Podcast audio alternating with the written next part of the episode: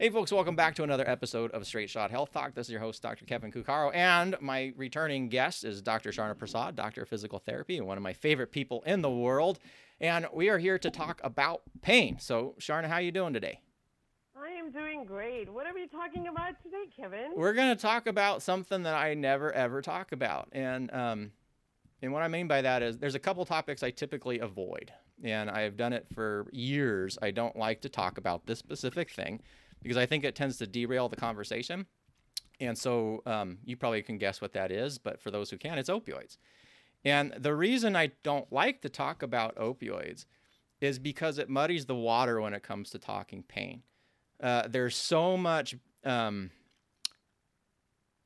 tension around that word that once we start opening the discussion, or once the word opioids even introduced, people tend to turn off. Like they already have their set beliefs. They already they already have exactly what they they want to believe, or what they hope to believe, um, and there's a lot of prejudgment associated with it. Meaning, uh, people think that the to talk about science in some way either legitimizes or delegitimizes the use of opioids. And instead of being able to see opioids as part of a greater conversation on that. So I don't like it. I have had some experiences in the past where I have talked about opioids um, or briefly mentioned them and it completely derailed the lecture. Uh, when we were doing work on the chronic pain task force for Oregon Health Authority, it was a subcommittee or sub task force or, of um, the Health Evidence Review Commission for Oregon Health uh, uh, Authority.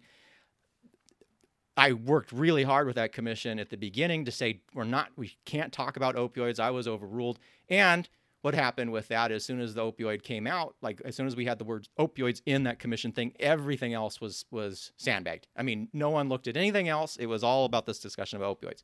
So why am i bringing this up for today's episode? And it really comes down to um, i do a monthly webinar at thepainwebinar.com and that is a free live training. It's mostly for clinicians but i have people who are really sort of engaged in this that attend. And um, i always ask for questions to be submitted so, what are your questions? And as we do the presentation, I'll, I'll kind of go through those at the end if we have time. Uh, and this one was sent in by an individual, and it uh, the summary was really regarding people on on chronic opioids. How can one best convey or convince our patients that there are better options and ultimately, ultimately opioids only make their pain worse in the long run? And during the discussion that we had, or I should say, when I was relating that question back, I kind of realized that this is something that we need to be talking about more because there's so many non-prescribers that are involved in the pain field. And my response to to this question was basically this: if you aren't, if you do not have prescriptive authority, then don't go into that space. And what I mean is, don't make those interactions with your clients or your patients about opioids are right or opioids are wrong and you need to be doing this or not. That is outside your circle of control. What that doesn't mean is you don't go, oh, that doctor's horrible, they should be prescribing you opioids. Instead, the thing is just, hey, you're here with pain. I know you're struggling with either what, what your what your prescriber is doing and whether opioids or not, but in this space, what can we do to help you? And um, so I'd like your kind of comments on that because I know this comes up quite a bit but I am firmly of the opinion now that if you are not, if you don't have prescriptive authority, you're not making, you know, don't say, oh, they should be writing them. Oh, don't say you shouldn't be on them. What you do is just kind of stay within that circle of clinical control that you have and focus on helping the person in front of you with the tool set that you have. So, well, here's how I deal with my, um, this. I, I say, I'm a physical therapist. I don't have any control over your opioids that and i feel very grateful for that that i don't have any control over your opioids. But what we um, and your that's between your physician and you but i totally hear you. I totally hear that you've been taking these opioids for 20 years and you're you're being told that we're the doctors are talking about tapering the opioids. And that is hard for you. I hear that I also want you to know a couple of other things that is it okay if I share with you a couple of other things how you can produce opioids, how your body can produce opioids? Is that okay for me to share? He's like, yeah, but I cannot reduce my opioid. And I said, you know, remember this conversation is between you and your physician, and I support you and your physician, and whatever you guys decide, that's up to you, right? But let me talk to you about things we can do to um, improve the, um, you know, the pain medication that you can create inside you, right? It's naturally produced. And then I will go into my discussion of um, the drug cabinet in the brain. You have a drug cabinet in your brain that's open 24 7, and there's no copay, and it's accessible 24 7 so they're like, well, what are you what are you talking about? I was like, well, let me tell you. And then I have this little handout of a drug cabinet in the brain, and I pull it out and I say, okay, so let's talk about the first one. It's endorphins. What is endorphins? Let's break it down. Endogenous morphine. And uh, have you heard of the term endorphin? And was like, yeah, I know what endorphin is. I said, what is it? And they'll say, well, you know, when you work out or you run, you get endorphin. I said, exactly. It's like the runner's high. You also get endorphins from laughter. So they're like, huh, this is your body is amazing. It's got this amazing ability to produce morphine. And then I was like, okay, let's go to the next one. Dopamine. It's dope. Right there, it's in the name. It's dope. You get natural dopamine from things, and then I'll go into if you make a list and you mark things off. That's a little bit a bit of a dopamine. You are a gardener and you go and buy plants, and you buy ten plants, and you get this real high that I bought all these plants. So then I'll give them my example that my big dopamine was from estate sales. I would see an estate sale sign and my car would just turn automatically. This, this is like it had an automatic drive and it would just go there and I would pick up all this junk and bring it home. And, um, I'm like, why did I buy all this?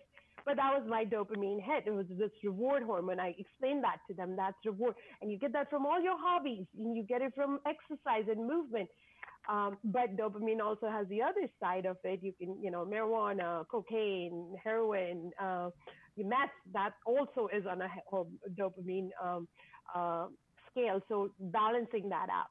And then I'll talk about serotonin and how you can get serotonin by, you know, being in the sunshine and being um, in a safe environment, the gut how eating good food can change your serotonin and serotonin breaks down to melatonin, how it can affect your sleep. So we'll go into this whole big discussion of these different um, uh, chemicals that, are produced in your brain and they, they can relate to some of it and then they start getting it. So you're telling me that that is the reason why I should be moving. I said, exactly. But what is movement and what is meaningful to you? And then we'll go back to that. And then we'll talk about oxytocin and, you know, hugs and touch and how um, touch is so, safe touch is so important. So that's my big spiel. Whenever the opioid conversation comes up, I'll go into my drug cabinet in the brain. But what, what is absolutely beautiful about that there's a couple things. One, you ask permission right? So that there's less psychological reactance because you're not telling anymore. What you're doing is you're asking permission for you to uh, to deliver that information, right? So there's a there's a control aspect in there that's really really important. Um, one of my favorite things about like maintaining a sense of personal control is just that is just what you said is asking that question. May I, you know, can I give you this information? Is this something that you would be interested in? And then the second thing, what I really loved about this is that you took a loaded subject, which is opioids, and then rather than doing this kind of bashing the heads against together, you're right, I'm wrong, which doesn't serve anybody anything well, you immediately took that. Well, okay, we know opioids are important. Well, let's talk about the things that are under control to optimize your natural opioid system. And it's that beautiful bridge that you just did that then is returning this idea of a sense of control over what they can do provides a reason why for a lot of the things that we're recommending that people don't understand why you know why are you telling me exercise? When i move it, it I, I, just have more pain or i have disc degeneration it makes my back worse. Well you're moving because of this. And when you do this you're going to have natural endo, uh, endo uh, endogenous opioid release. You're going to have natural endocannabinoids which is also what they're kind of discovering here you know the natural marijuana in your body and it it the natural dopamine natural and, natural dopamine. And then uh, you tied it to all these important things with serotonin and food where all these healthy lifestyle behaviors are in your sense of control. You're framing it to what your client has told you is important to them i.e the exogenous substances at this time. And then you're um, uh, uh, providing what we call a reason why. So when we're delivering or giving somebody health information, and we're going to do it in a way that is at least somewhat persuasively, and everything that we deliver is going needs to be in some sort of persuasive manner for people to buy into it. It's not manipulative. It's just the way that human commu- uh, communication is. The reason why, because this is what you should do. Here's the reason why you should do it. And if you don't have that second piece, which a lot of times we ignore in health court, or we we just simply assume that people know it, like oh well we know that when you move you're going to have natural uh, you know endogenous opioid release and you're going to have an endocannabinoid release. But a lot of our clients don't ne- recognize that stuff because they don't have our educational background. So if you are affirming your statement with the reason why there's a more buy-in from that individual as well. So i i love that. And the other part i really liked about your response was the passion came through right so a lot of people would hear someone hearing about that struggle with, oh, my, you know, my my physician's going to stop writing opioids, and then they would think like, well, I need to justify that or not, or justify the decision, or maybe I need to create some sort of sense of allyship with my patient by saying, oh, that doctor's so horrible. You completely sidestep the whole thing, and then went down the path, which is here's all the cool stuff about pain that you can do that's in your control. So beautiful, and I can see why your patients love you so much. yeah, sometimes they don't, but that's okay. That's a different story. there are times, um, well, I have to share this story because this has not to do with opioids, but if, this patient came to me and said, um, I went and saw a therapist um, four years ago, and I had uh, 20 manual therapy sessions, and that therapist fixed me, and I was great for mm. four years. But now my pain is back and I need you to fix me. And I said, whoa, whoa, whoa, I don't do the fixing part, but I can refer you to some of my colleagues who are, you know, who still do that kind of work. And she said, uh, well, no, we've spent so much time getting to know each other. I'll stick with your way of treatment, but I'm I'm really reluctant about that. I need to be fixed. Mm-hmm. So we we ended up talking, and you know, three visits later, she's ready to be discharged almost.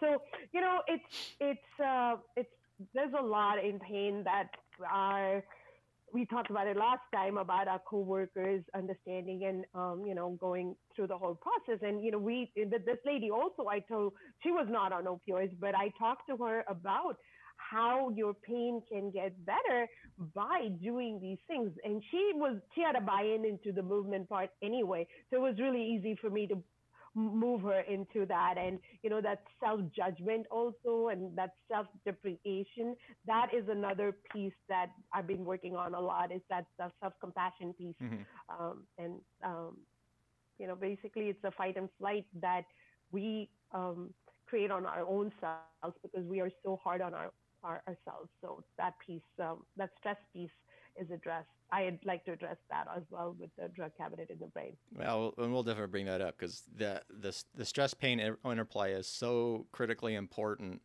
um, and so fascinating. They and they just mesh when you understand both of them very very well like each one of those pieces if you understand stress really really well it can it can dramatically change not only your personal but your professional practice. And if you understand pain really well it can dramatically change your personal and professional practice. When you put them together it's like supercharged. Mm-hmm. um, it is supercharged. yeah but i, I want to hold that off because there's about six different talks we could do right there.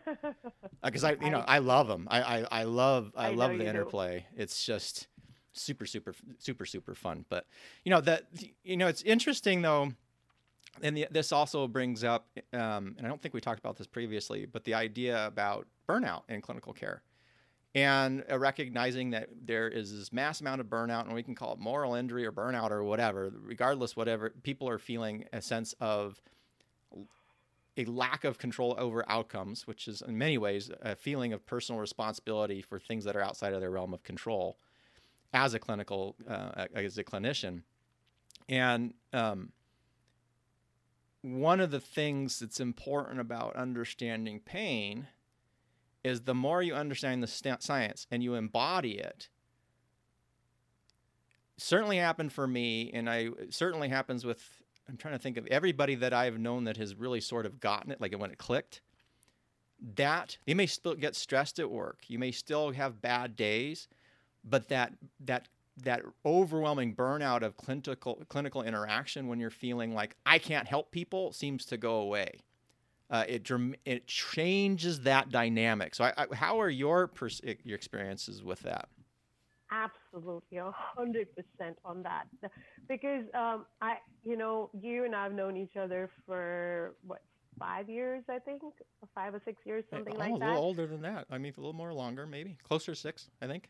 Closer to six, yeah. yes.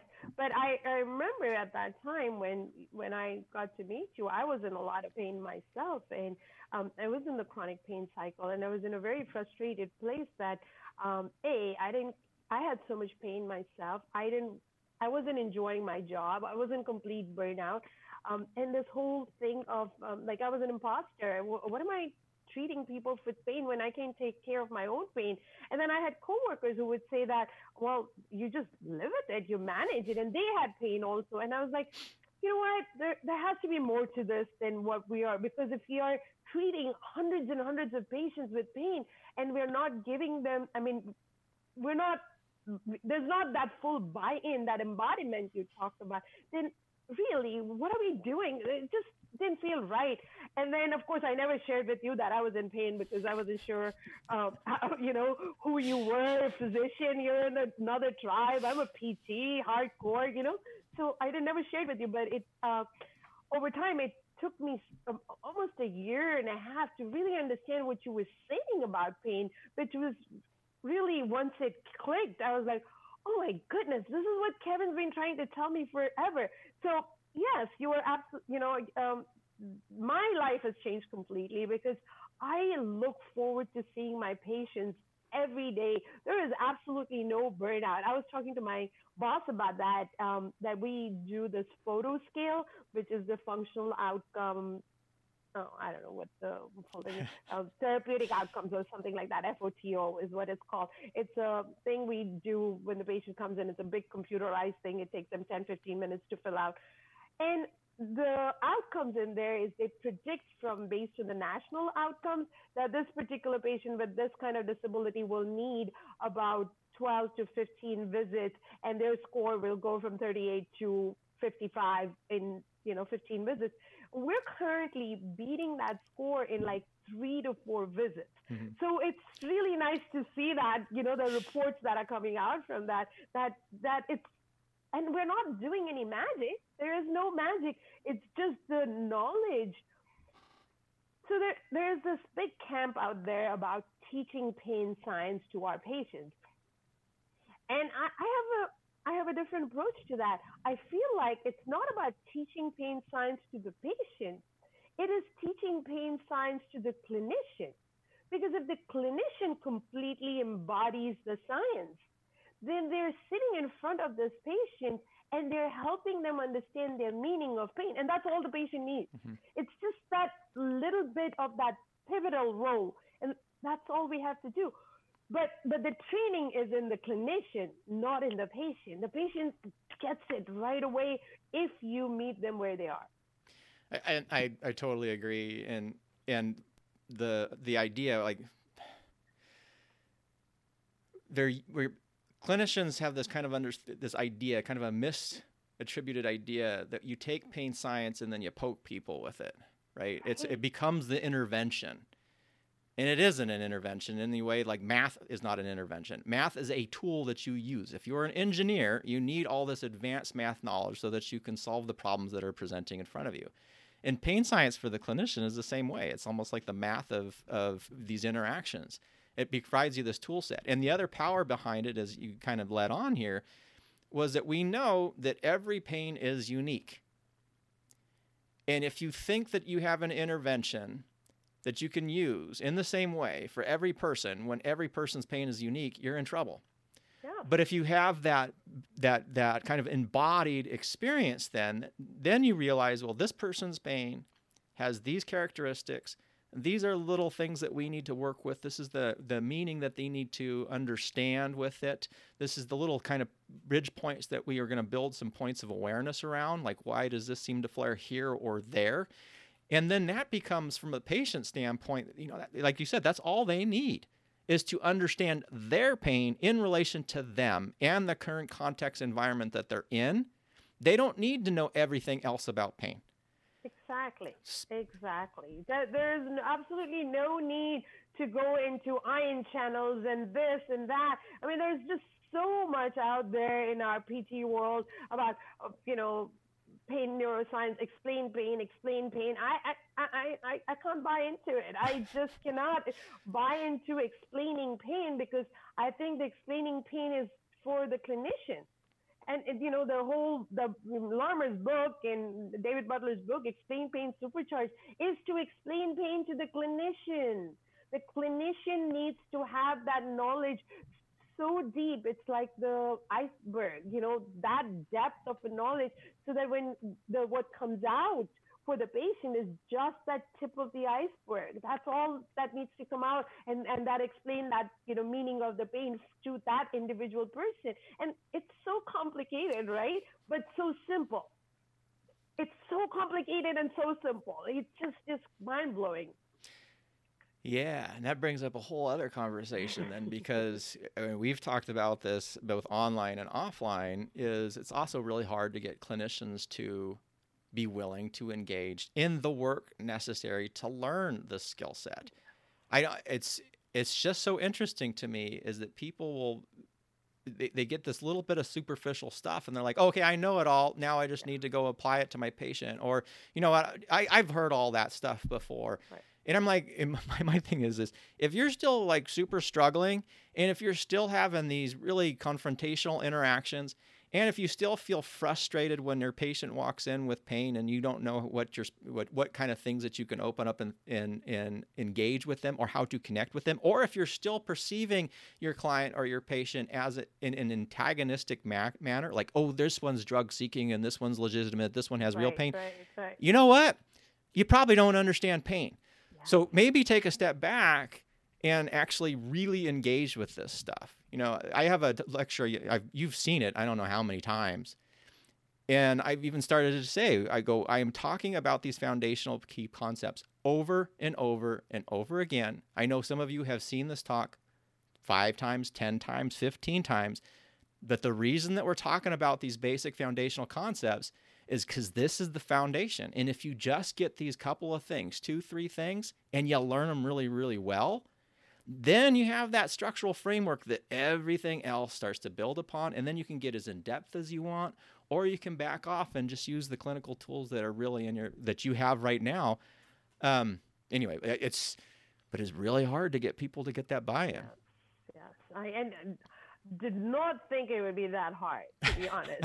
I did not think it would be that hard to um, change your peers' um, thought, you know, behaviors and whatnot. Because I was like, oh, here's the evidence. What is wrong? But as we know, knowledge does not change behavior. We've, we've known that for years. So um, it's so much more complicated than that. And um, yes, there's a lot of work to be done. And I am just grateful for all the work you have been doing nonstop because I gave up on the, my peers and colleagues. I was like, eh, I'm not doing all that. I, I do my own thing, you know, the Oregon Pain Summit and all that, but I'm not going individually to people and challenging their belief systems. If they come to me, uh, that's good enough. Sometimes they'll refer all the complex patients to me because, oh, you know, it's the acute patients that are really easy for them to treat, but the complex ones are you know, it's like, well, I don't know what to do with this. You know, this guy's like talking this, this, this, and this. I, I don't know what to do. They're like, okay, well, you know what? I'm fine with taking them, but do you want to learn? Do you want to hear what what I did? And that's the conversation we have. And slowly, it's a very slow process, but um, I used to go really like boom, and mm-hmm. I learned that that that does not work because I think uh, it's that um, there's a really cool video. Um, it's a two minute video on the righting reflex that the more you try to right someone and say what you're saying is wrong, wrong, the more, and this is for a patient, the more they, you know, it, it reinforces that, that the other behavior. So I don't go there at all. I was like, yeah, well, I'll help help you with your patient. That's fine. well, I, I love that, and there's a lot of a lot of additional places that we can talk about with that, but uh, we will hold that for another episode here. And so, everybody out there, thank you for joining us at Straight Shot Health Talk and today's pain chat with uh, Dr. Sharna Prasad. Again, one of my favorite returning guests. Uh, as I mentioned earlier, there's free monthly training that you can get at thepainwebinar.com, and it's live once a month. Um, and there's some other options for recorded options there as well. In the interim, if you have questions, comments, or you would like to have us address a certain topic, you can email me directly at drkevin at straightshothealth.com And until next time, stay well.